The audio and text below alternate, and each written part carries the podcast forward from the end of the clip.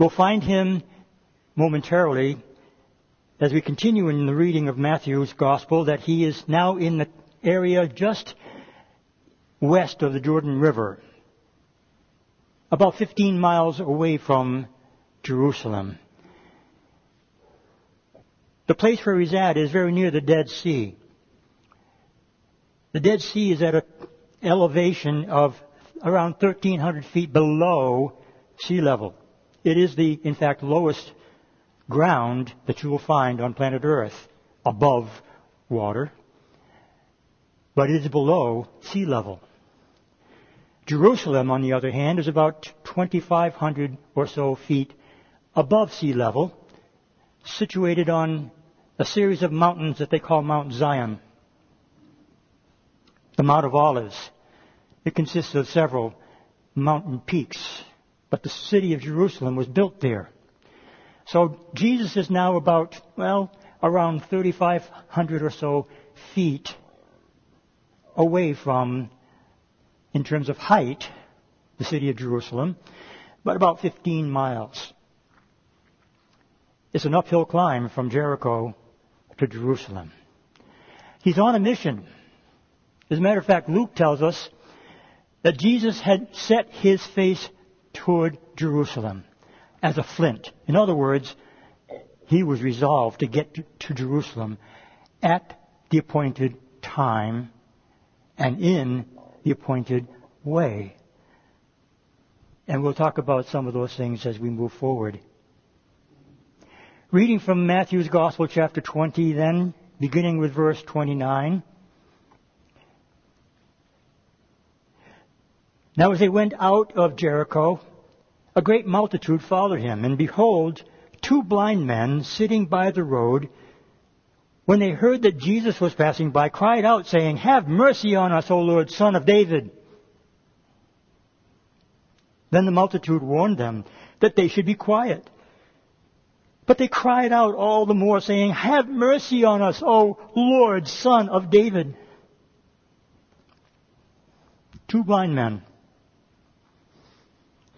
He's coming out of the city of Jericho. There's a large multitude. It tells us a great multitude of people were following him. Now this is just before the Passover in Jerusalem. And if you know anything about your Old Testament scriptures, and hopefully you'll know a little bit today, if not as much as you perhaps want to know, but I'm going to be sharing some things with regard to what the Old Testament does speak on these matters. But in the Old Testament scriptures, Passover was one of three feasts that male adult Jews were required to make an effort to get to the temple in Jerusalem every year that those feasts, every time those feasts were observed. So the Feast of Passover, one of those three feasts, the other two were Passover and Tabernacles, but Passover in the spring of the year was a huge feast day for the people of Israel. It was the day that they were celebrating their freedom. They had been slaves in Egypt. And it was the Passover that became a symbol of their having been set free from the bondage of slavery. Moses had led them out of Egypt after having seen all the plagues that the Lord brought against the Egyptian Pharaoh and against the Egyptian gods, by the way. Finally, uh, at the tenth plague, Pharaoh said, Go. And they did. They took great spoil with them and they left Egypt by the hand of God. Miraculous things had taken place. That night, before they left the land of Egypt, was a special night. And that night, they were to take a lamb and they were to slaughter that lamb and apply the blood of that lamb upon the top of the door, the sides of the door, and in the step where they walk over, there's a kind of a hollowed out area which was intended to keep flood water from doing any damage inside, but the blood would be drained into that hollowed out area at their feet. And if you think about it, you see a picture there, I hope you do, Jesus wore a crown of thorns on his head. They had plucked his beard out. He was bleeding profusely from his wounds in his head and face. He was bleeding profusely from his wounds as they put the nails through his hands on each side of the cross. And at his feet, another nail was put through the feet to hold him on that cross. So you have this picture in the Old Testament of the sacrificial Lamb of God, Jesus Christ, with his blood on all four points in the Old Testament, just as it would appear if you were to look at the cross as Jesus hung from it on that day. So the Old Testament really is a beautifully illustrated picture of that which was to be fulfilled by the one who was to be the Lamb of God. Remember John the Baptist had said, Behold, the Lamb of God who takes away the sin of the world. He was the forerunner of the Christ. He had spoken to the people, and many of them believed what John had to say, but some did not. Those who did not were blinded by things of their own making. They had physical eyesight, but they did not have insight. These two men that we just read about, both blind, they could not see, but they had insight even though they did not have eyesight. The insight that they had was the recognition that this one whose name is Jesus coming toward them is indeed the Son of David, the Messiah, the one they recognize as that promised man of God who would come as a Lamb of God. I submit to you that in this reading today we're going to see a few different things. The first thing that I want you to recognize with me is that the multitudes expected a king. They expected a king. One who would free them from the bondage that they were under the oppressive rule of the Romans. They longed for that freedom that they once had. It was a terrible time of oppression. And so you would have to realize that it was right for them to expect that the king would come to free them from that which they were experiencing. After all, did not God do that with Moses and Moses had said, there is coming a day when another prophet would come like me who will set you free. And that's what they were expecting. They were expecting a king. These men, both blind, were part of those who were expecting a king. But they couldn't see. And they wanted desperately to see this one. And so they cried out, have mercy on us, O Lord, Son of David. Have mercy on us, O Son of David. They kept on saying that, and the multitude, overhearing them, decided, well, hey, you guys got to stop that nonsense. Be quiet. They didn't appreciate the fact that these two blind men were trying to take Jesus away from his purpose that he had already declared, I'm going to Jerusalem. Take note verse 32 says, So Jesus stood still and called them. And he said, What do you want me to do to you? That almost is kind of a redundant question. He knew what they wanted, but he wants them to say what they need. And so it is with everyone who is blind. In a certain sense, those who do not know the salvation that is provided by Jesus Christ are indeed blind. They're blinded to the truth, blinded by the customs of their day, blinded by the world philosophies of their time, blinded by the cultural influences. They're spiritually blind. They cannot see because either they have been blinded by others or they have purposely shut their eyes to the truth. But they're blind. Jesus had said about the Pharisees that they were blind. They were the spiritual leaders in Israel. What did he mean they were blind? It, they were blind because they did not believe the Word of God as they should have understood the Word of God, and they did not accept what he had to share about the Word of God, which is truth. They believed the letter of the law, but not the spirit of the law. They were blind. And Jesus said the blind, the Pharisees and scribes, are leaders of the blind, and they both will fall into the ditch. Blindness is a spiritual problem. But there is a solution. The solution is Jesus Christ. He opens the eyes of the blind. He gives light where there was only darkness. He alone can do such things because He is the Son of God and He has been, for that purpose, brought before all mankind so that all mankind can make a choice. Believe in Him and you will see. Reject Him and you will be blind still. But they were expecting a king. Now he's going to go into Jerusalem but not as they think it. He's coming for a different reason. Their expectation, they expected a king, but they rejected the Savior.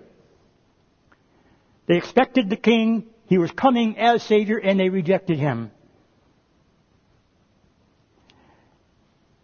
Later on, we're going to be seeing the fact that they are, in a sense, inspecting the Lamb.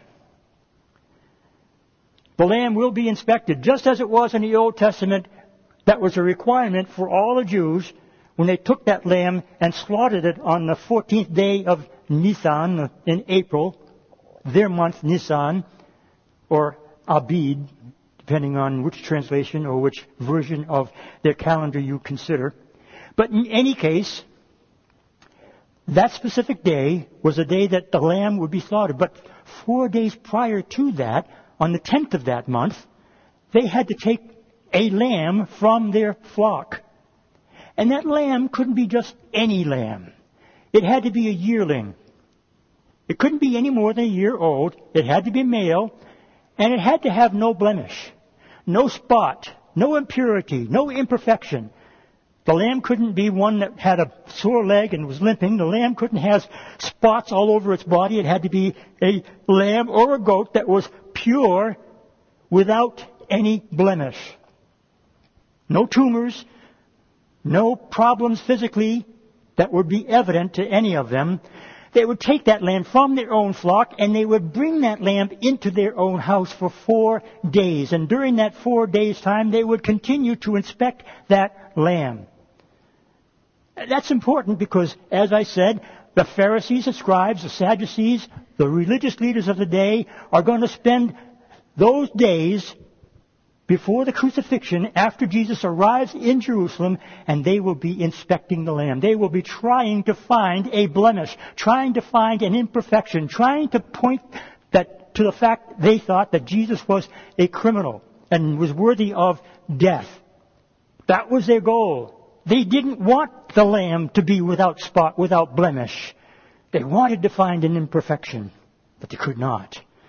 So here we have again this chronological series of events. First, they were expecting the king as he's approaching Jerusalem. We're going to see that the king will arrive. But they will reject the Savior. That's the reason he came. And in their rejection, they're going to inspect the Lamb, which is the Lamb of God, to prove that he is not worthy of being their king expected, rejected, inspected. And I submit today, although we're not going to get to this anytime in the near future, as far as I know, unless the Lord does indeed come as the Lion of Judah. Because we're expecting Him, the Lamb of God, to come as the King of God and a Lion of Judah that is the one who would be accepted by his people eventually. So we have these four things. Remember them. Expected the king. They rejected the Savior. They inspected the Lamb, but he is coming again. And they will accept the Lion of Judah that is coming to reign on the earth. That will happen. That's what they were expecting in that day, but it's not yet fulfilled. The reason? Because the church is here. And as long as the church is here, he will not reign in Jerusalem. But he will eventually do that. Because that's what the Word of God declares. All of those things in the Old Testament pointing to these wonderful truths that we find in fulfillment here in Matthew's Gospel and will be fulfilled in our day. They're all for that one purpose. To establish the Lord, Jesus. I've got three caricatures of Jesus in my office. One picture that I have is a picture of a lion with a lamb laying at its side, content.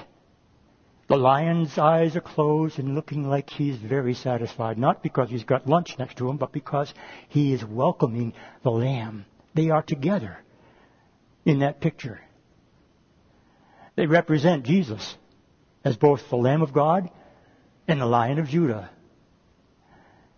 Next to that, I have an artist's drawing of a man with crowns of thorns on his brow, looking up with a facial expression that just draws you near to that picture and say, Jesus, you're so good to me for what you have done.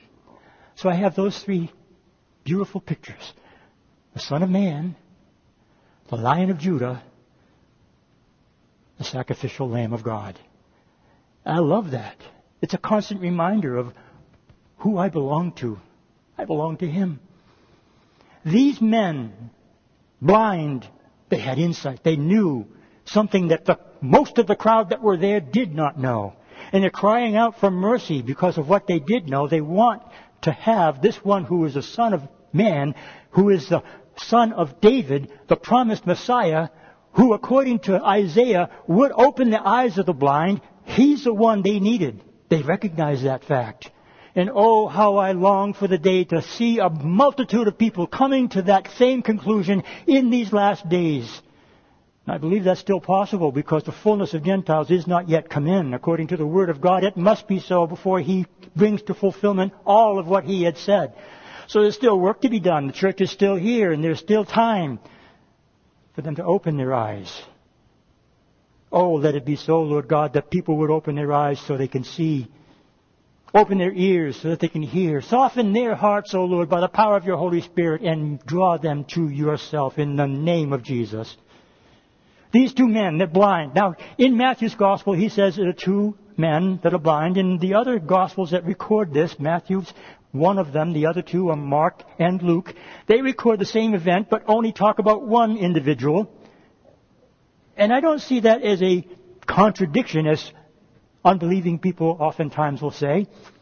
The truth of the matter is, Matthew was there, and he knew that there were two blind men.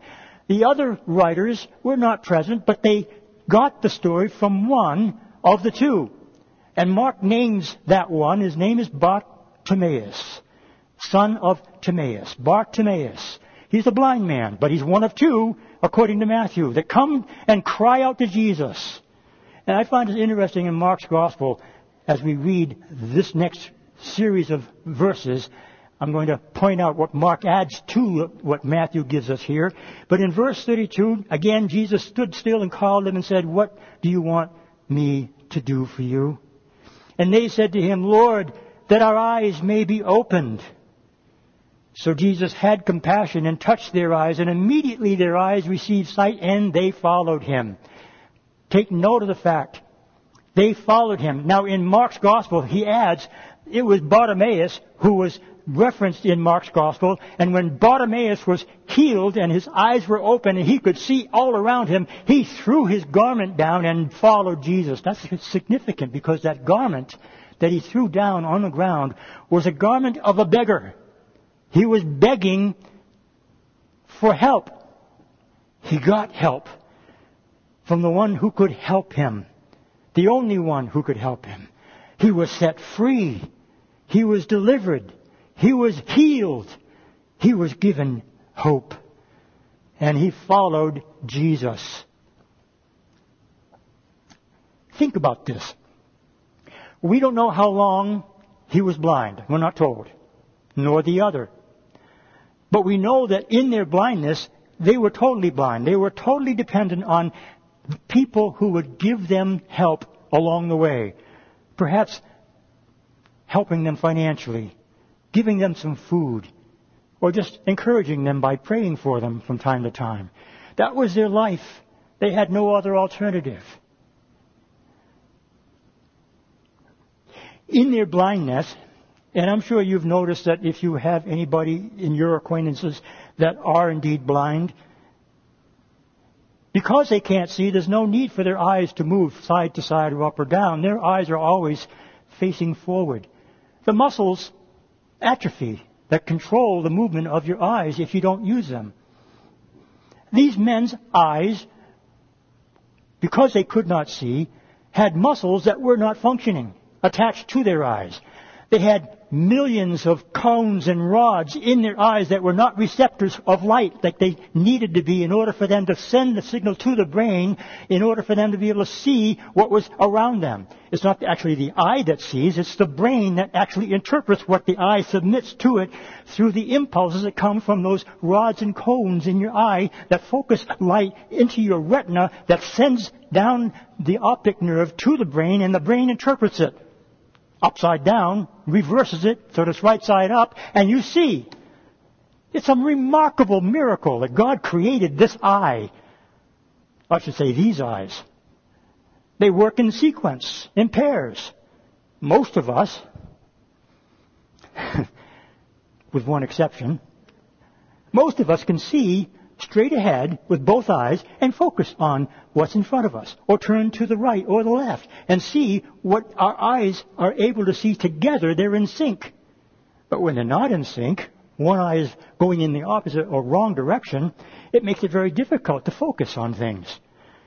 Some of us have issues with peripheral vision. We're, we're not able to see off on either side because of a, dis, a formed eye or perhaps some obstruction in our eye that is causing that. There are issues with eyes that can happen and it's not normal, but it does. But the normal eye is an amazing creation. It didn't start as a freckle on some salamander. It started as the eye that God created for each human, both male and female.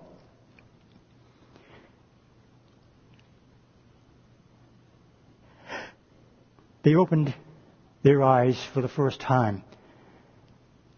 They were able to look around. They were able to deal with the spatial concept that the eye was now for the first time providing for them. They were able to walk about and not bump into anything because they could see things clearly for the first time in a long time or for perhaps ever. And what they did with their new eyesight is they looked at Jesus. They looked unto Jesus and they followed him.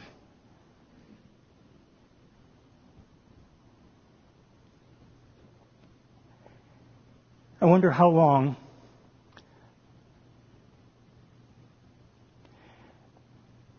did they follow him all the way to Jerusalem? Did they follow him after he left Jerusalem and went back to Bethany for a night and then came back the next day? Did they follow him when he entered into the temple? Did they follow him when he walked to the cross? Did, they continue to follow his disciples after he was taken down from the cross and placed in the tomb? We're not told anything about Bartimaeus or his companion. But the assumption can, I believe, be made that because Bartimaeus is named by, or Bartimaeus is named by Mark, that he became a follower not only of Jesus before, but after the resurrection. What do you want me to do for you? Jesus asked. He asks that same question today to anyone whose eyes are not able to see. He wants your eyes open. You need to be willing. It's simply true. You need to ask, and you will receive sight. They did. Jesus had compassion on them. Take note of the fact that also it says here that Jesus just simply laid his hands on them and they received the sight instantly. There are other healings of Jesus that are recorded in the gospel records, and we've gone through several of them. Remember one of them, a blind man came to him and he took mud that he had spit into the dirt and created a mud pie that he rubbed into the guy's eyes.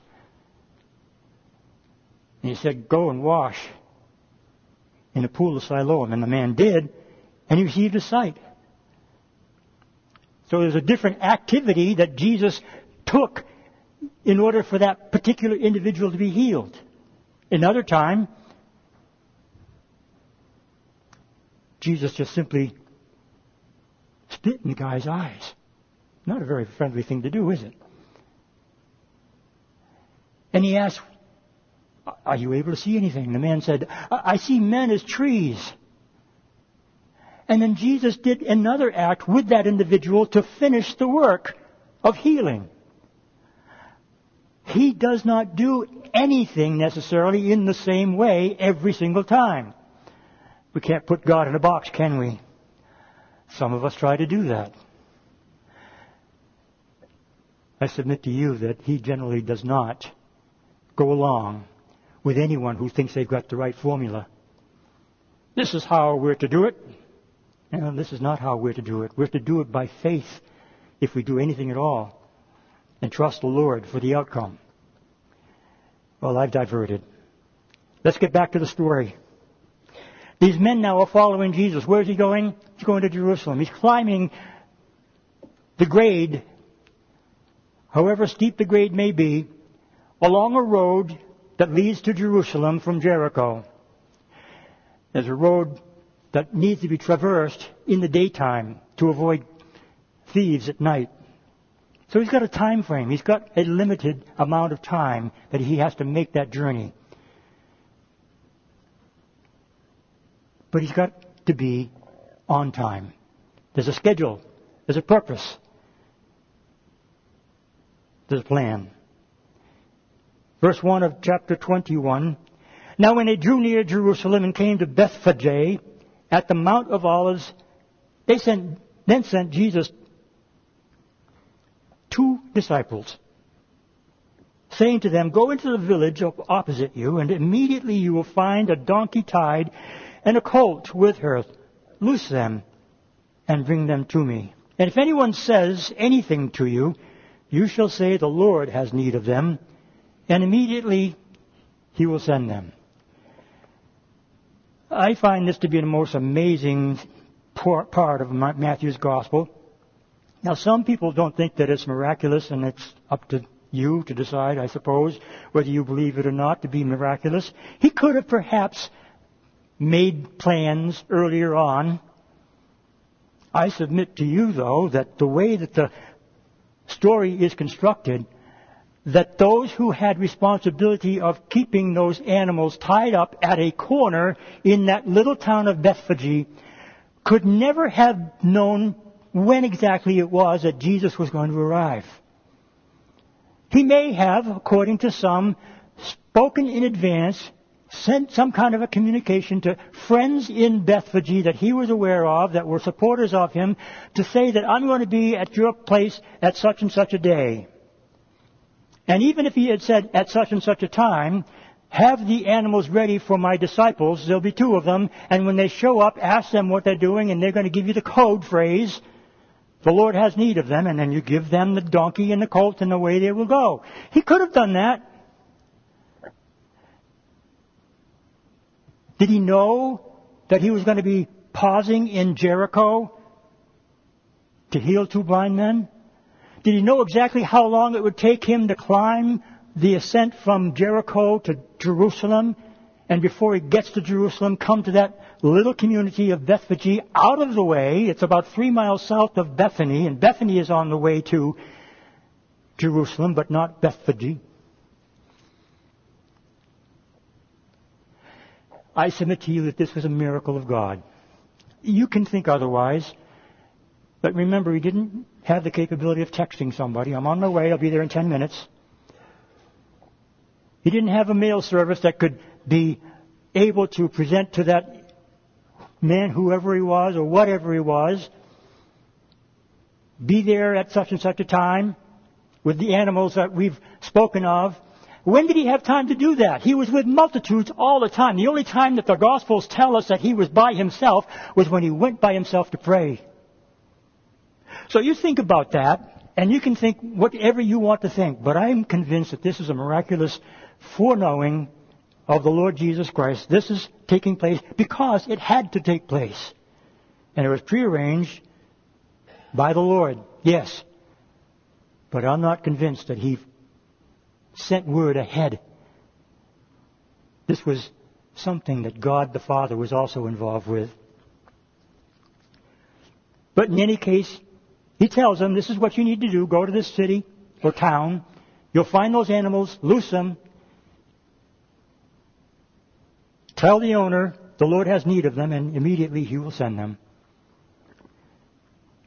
Now here's the reason.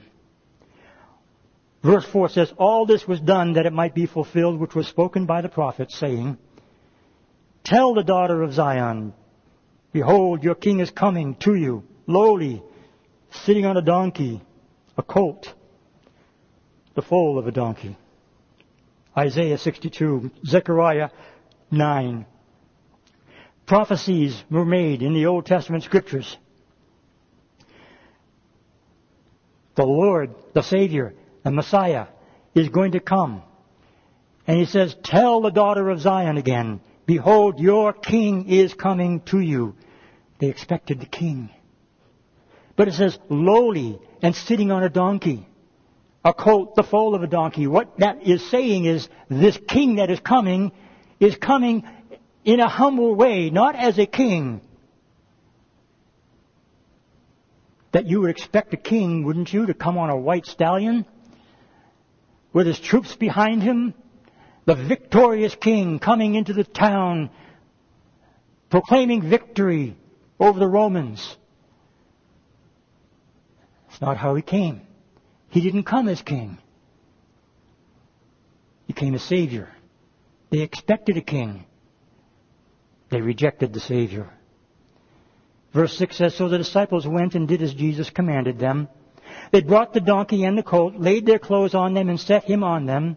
And a very great multitude spread their clothes on the road. Others cut down branches from the trees and spread them on the road. And then the multitudes who went before and those who followed cried out, saying, Hosanna to the Son of David! Blessed is he who comes in the name of the Lord! Hosanna in the highest! What a glorious day!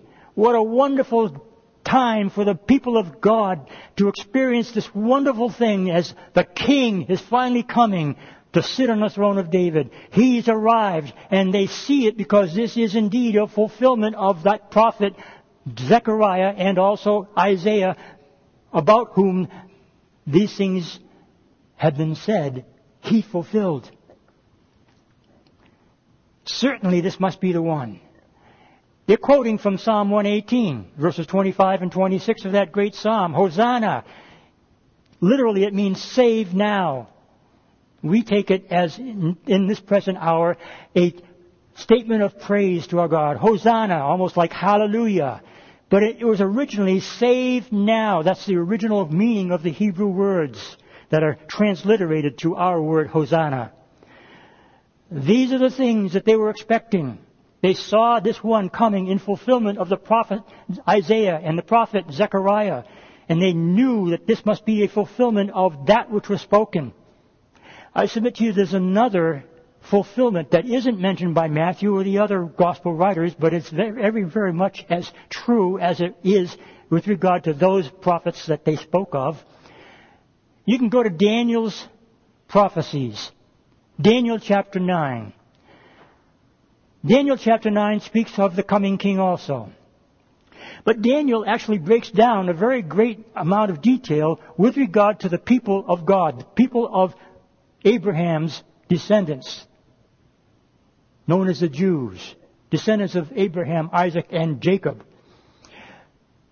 Daniel tells us in chapter 9 of that great prophetic book that there are 70 weeks Actually, the original Hebrew is 77s We translate it weeks because a week is seven days. But it's not a number of weeks that is referred to in this passage that Daniel gives us. It is actually 77s of years. A total of 490 years. And it's interesting that Daniel specifically states that this 490 years has to do with the people of God, the nation Israel. Nobody else is involved. This is a prophetic word about God's chosen people, the Jews. 490 years are given. The angel told Daniel, there will be 483 of those 490 years until the coming of the Messiah. That was foretold by Daniel. The beginning of that 483 or 490 years is the proclamation that is given to rebuild the city of Jerusalem. Now we've got clues in the scriptures that we can go by to determine just exactly the time frame that's involved here. And we know the very beginning date because we're given that in Nehemiah's writings in the Old Testament scriptures, where Nehemiah, as a cupbearer of the king Artaxerxes, came before the king with saddened face, and the king recognized there's something going on with this man that he loved, and so he asked Nehemiah, what's wrong? And Nehemiah said, my people in Jerusalem are struggling. There's this terrible situation there. I wish I could do something about it. Artaxerxes had compassion on Nehemiah, and this by the Spirit of God. He says, Go. How much time do you need? Rebuild the city of Jerusalem. I'll write a command for this very thing. So the command was given to rebuild the city of Jerusalem by Artaxerxes, given to Nehemiah, and we know the date. It was March 14th in our calendar, 445 BC. Well, 483 years, 83 years after that, the Messiah would come. Do we know how to calculate that? Well, yes, but you have to convert our 365 day year into the Babylonian 360 day year because that's the calendar that they had in Nehemiah's day. 483 years of 360 days comes out to 173,880 days. I didn't make that number up. It was a calculated number by Sir Robert Anderson, who wrote about it several decades ago. He was knighted for his work. He wrote a book, The Coming Prince. And all of that information is easily available. So we have the starting date, March 14th, 445 BC. We have the number of days, 173,880 days. Calculate that based on our Roman calendar, the 365 day plus a leap year every four years, and you come up with a date. It happens to be a Sunday. And we believe it was the very Sunday that Jesus rode into Jerusalem on this donkey. This is remarkable. Now you may think, well, that's a little bit of a stretch, but listen. Luke tells us that when he rode into Jerusalem, before he got into the city, he's looking over the city and he's weeping at what he sees. And he cries out, Oh, Jerusalem, Jerusalem, if you had only known on this your day. Think about it. What day was it that he was referring to? I submit to you that it was the day that Daniel spoke of. The day that the Messiah would come to his people. Exactly on that day, this your day, that's the fulfillment of Daniel's prophecy. These are remarkable truths that you can take a look at the Word of God and know your scriptures so that you can believe that what Jesus has done is indeed all that is needed for each and every one of us to open our eyes like those who were blind in Jericho. Open my eyes, O Lord. Verse 10 says, And then, when he had come into Jerusalem, all the city was moved, saying, Who is this? So the multitude said, This is Jesus, the prophet from Nazareth of Galilee. Yes, that's true, but there's more than this. They still did not understand completely, and they won't understand until after the resurrection. Even after the resurrection, two of his disciples walking along the road to Emmaus from Jerusalem after the resurrection had been taking place or had taken place and they had heard about the story that he was no longer in the grave from others who had seen themselves and they're walking along gloomily, very disappointed and they have a companion who comes alongside them who asks, what's the matter guys? Why are you so glum? And they answered without really apparently looking up, what, haven't you heard? the things that have happened over the last three days in Jerusalem. How that Jesus, who we thought was the prophet of God, stopped right there. That's all they knew him about. About him. They also did not realize that he's more than a prophet.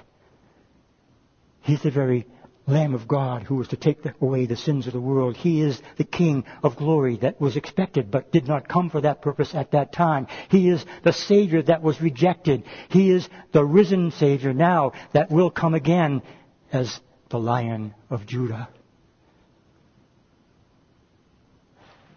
The multitude said, This is Jesus, the prophet from Nazareth of Galilee.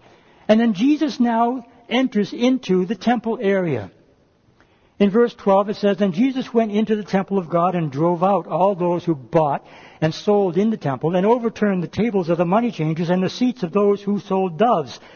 And he said to them, It is written, My house shall be called a house of prayer, but you have made it a den of thieves.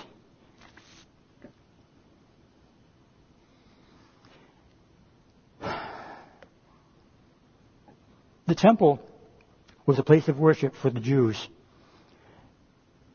The temple in Jesus' day was rebuilt by Herod. It had originally been built by those in Nehemiah and Ezra's day. It was a much smaller footprint temple than even Solomon's. But Herod had spent a lot of money. And the temple in Jesus' day was still under construction. They had been working on it for some 40 years, and it still had not yet been completed, but it was a glorious place.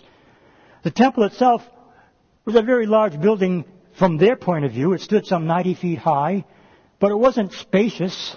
It was a temple where the Holy of Holies would stand.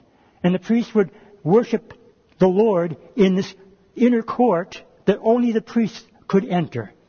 That's where they would offer the sacrifices. And then a little bit beyond that, outside of that original building precinct, the next area was a larger area known as the court of women, so that the, or rather the court of men. The men could go in there, but not the women. Any Israeli male could go into that court. They could not go into the inner court. Only the priests could enter there. But the priests were able to go into that first court, then the next court outside, away from the temple, Israelis of all ages, men, could go in, and that's where they would ex- exchange their lamb or give their lamb to the priest for the sacrifice that would be given. They could see the altar from a distance, but they could not enter into that inner court. Outside of that court was a third court called the court of the women, and only Israeli women and Israeli men could enter that court. So there was a good deal of teaching going on by the rabbis of the day for all of the people of Israel in that court area. They even had booths set up along the perimeter for that purpose. Then there was another court, a fourth court that was beyond those other three. And that was known as the court of the Gentiles, a much larger court than any of the others. The whole complex occupied some 15 to 17 acres of land. It was huge. In that outer court, Gentiles could come, but they could not go into the court of women. In fact, there were signs all over the wall separating those two courts with the words, Gentiles are not allowed. And even the threat of death. So the Gentiles had limits. They could go in, they could see the temple, they could see the smoke rising, but they couldn't really participate like the Israelis could. But they could come, as proselytes, many of them did. It was there in that outer court where the priests and scribes, the Sadducees and the Pharisees and all of the leaders would set up tables. And they would be there for a probably a good purpose originally. You see, many of the people were coming from great distances. They were coming to offer a lamb, or if they couldn't afford it, two turtle doves. But they would come into that outer court and they would come to these tables to buy a lamb then that they could sacrifice because that was what they needed to do on that day of sacrifice. That was the Passover requirement for all Jews to sacrifice a lamb for their entire household. And so many of them come from great distances and perhaps some of them did come with their own animal. But many of them came without any lamb or turtle doves to sacrifice. So they needed to buy an animal in order to proceed with the sacrifice. That was a place where they could do that. The problem with this is that they determined we can make money out of this. We can make a great deal of profit from this. How about we sell the perfect lambs that we've got available for 20 shekels? Well, you can buy a lamb outside for 10 shekels. What are you talking about? 20 shekels? Well, hey, now that you're here, you may as well just give the money and just take care of it. It's, it's right here. It's yours. Oh, all right. Reluctantly, they would pay the price. It's not only that, but suppose they brought their own lamb. They had to stop at those tables and the people thinking they had a perfect lamb for the perfect sacrifice, come proudly to the table, and the priest looks at it and says, Oh, no, that's got a blemish. You can't sacrifice that because God requires an unblemished lamb. Remember that? So here, we'll give you a few bucks for this lamb, so it won't be too awfully hard for you, but you're going to buy ours for 25 shekels. Wait a minute, if I didn't have my lamb, I could have bought it for 20. Well, yeah, but we're taking your land, so that causes us to have to feed that land and take care of that land, so it's an extra burden on us, so we have to charge you more for that. Oh, all right.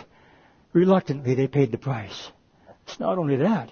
Some of them came from Gentile territories, and all they had in their pockets were Gentile coins. Roman or Greek coins. Well, those were not acceptable in the temple, by the way. You had to have a Jewish shekel. So they had money changers. Oh, you don't have a shekel on you? Well, you've got to go over to the exchange table over there and exchange your Roman coins for the shekels of the temple. Oh, all right. Well, you go over to that place and you've got a silver coin that's worth at least four shekels. You give it to the priest and he gives you two shekels. Wait a minute. That was much more valuable than this.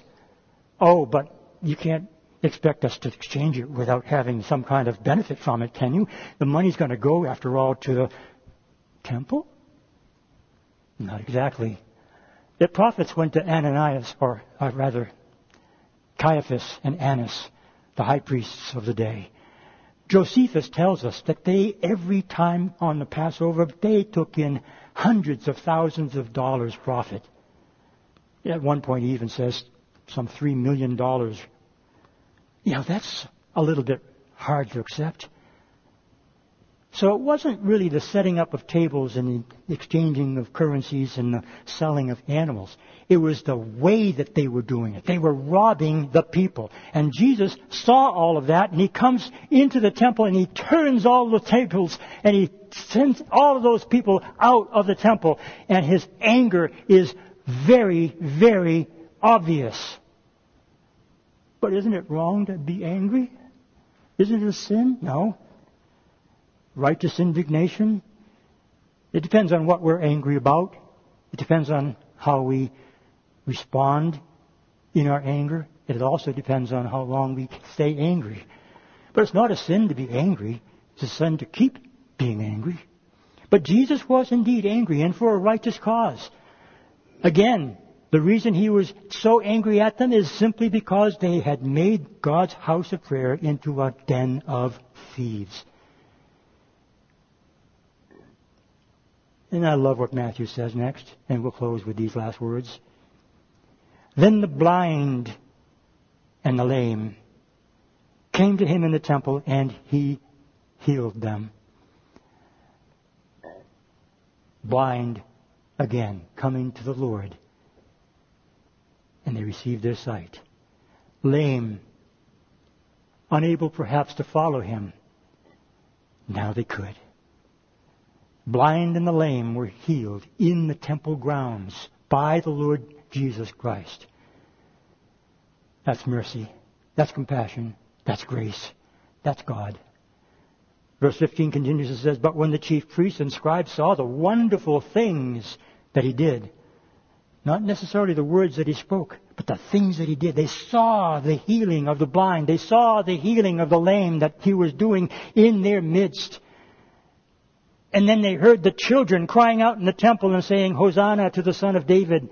Again, the voices of the people rejoicing in the fact that the king had come. The one that they had expected was arrived on the scene. They were indignant. They were angry. They were offended. They wanted to kill him even more than ever before. But you know what? This is exactly as it needed to be. Every detail of it, all of the timing of it, all of the things that are developing throughout these days that he's in and out of Jerusalem until he's crucified on a Roman cross, they would have to fall into place at precisely the right moment of time and on the precise day upon which they were intended. So Jesus answers their indignation with these words. He said to them, Do you, or they said rather, do you hear what these are saying? They were thinking, surely he wouldn't accept this kind of praise from children. And Jesus said to them, Yes. Have you never read? I love that. I just so love that. Jesus has already said this several times. We've looked at it in more than one place. Remember in our study in the book of Matthew? Matthew loves to remind the people who are reading this gospel that Jesus recognized something about the Pharisees. They were indeed scholars. They were indeed students of the Word of God. They knew God's Word well. Or did they? And so Jesus, on more than one occasion, and again here in the temple, says, Have you not read? Out of the mouth of babes and nursing infants, you have perfected praise. Psalm 8, verse 2. Praise coming from little ones. In Luke's Gospel, in the same account, Luke says that Jesus' response is if the people do not lift their voices in praise, the very rocks would sing out. You can't stop it, people. You can't stop it. The Lamb of God is about to be slain. And though they rejected the Savior, He was Savior still. Though they expected a king, He had not come yet for that purpose, but He will. So where do we stand? Are we expecting the king? Yes. And he will come. And I look forward to that day when he will break through the clouds and call us home to be with himself and we will see the king. Oh, yes, we will see the king. They rejected the Savior.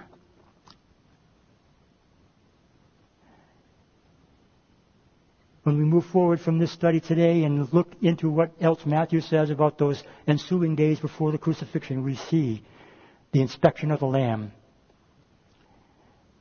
But at the end of the gospel, we will see also the risen Savior, the King of glory,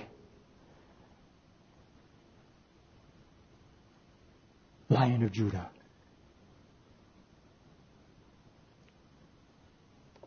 Finally, in verse 17, he says, Then he left them. That's all he needed to say. That's all they needed to hear. It was up to them to make their own conclusions. He left them and went out of the city to Bethany, and he lodged there, probably at Mary, Martha, and Lazarus' house, whom he had raised from the dead. People. How many physically blind individuals have you ever run across in your life? Think about it. There are only a handful. But how many spiritually blind do you know? More than just a few. My prayer for them is that each one of us would help them to see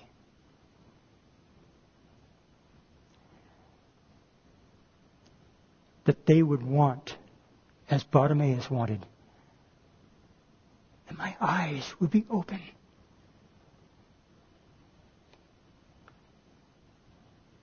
Lord, open their eyes.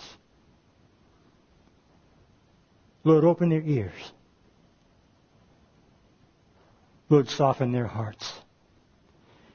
And God Almighty, use us in these last days to accomplish these things by your Spirit, to point them to Christ. And I pray that, Lord God, they will see the Lamb of God slain before the foundations of the world, and that they would not reject you as their Savior any longer, but receive you as King and expect your return once again to reign. In the name of Jesus, Lord God, we pray these things. Amen.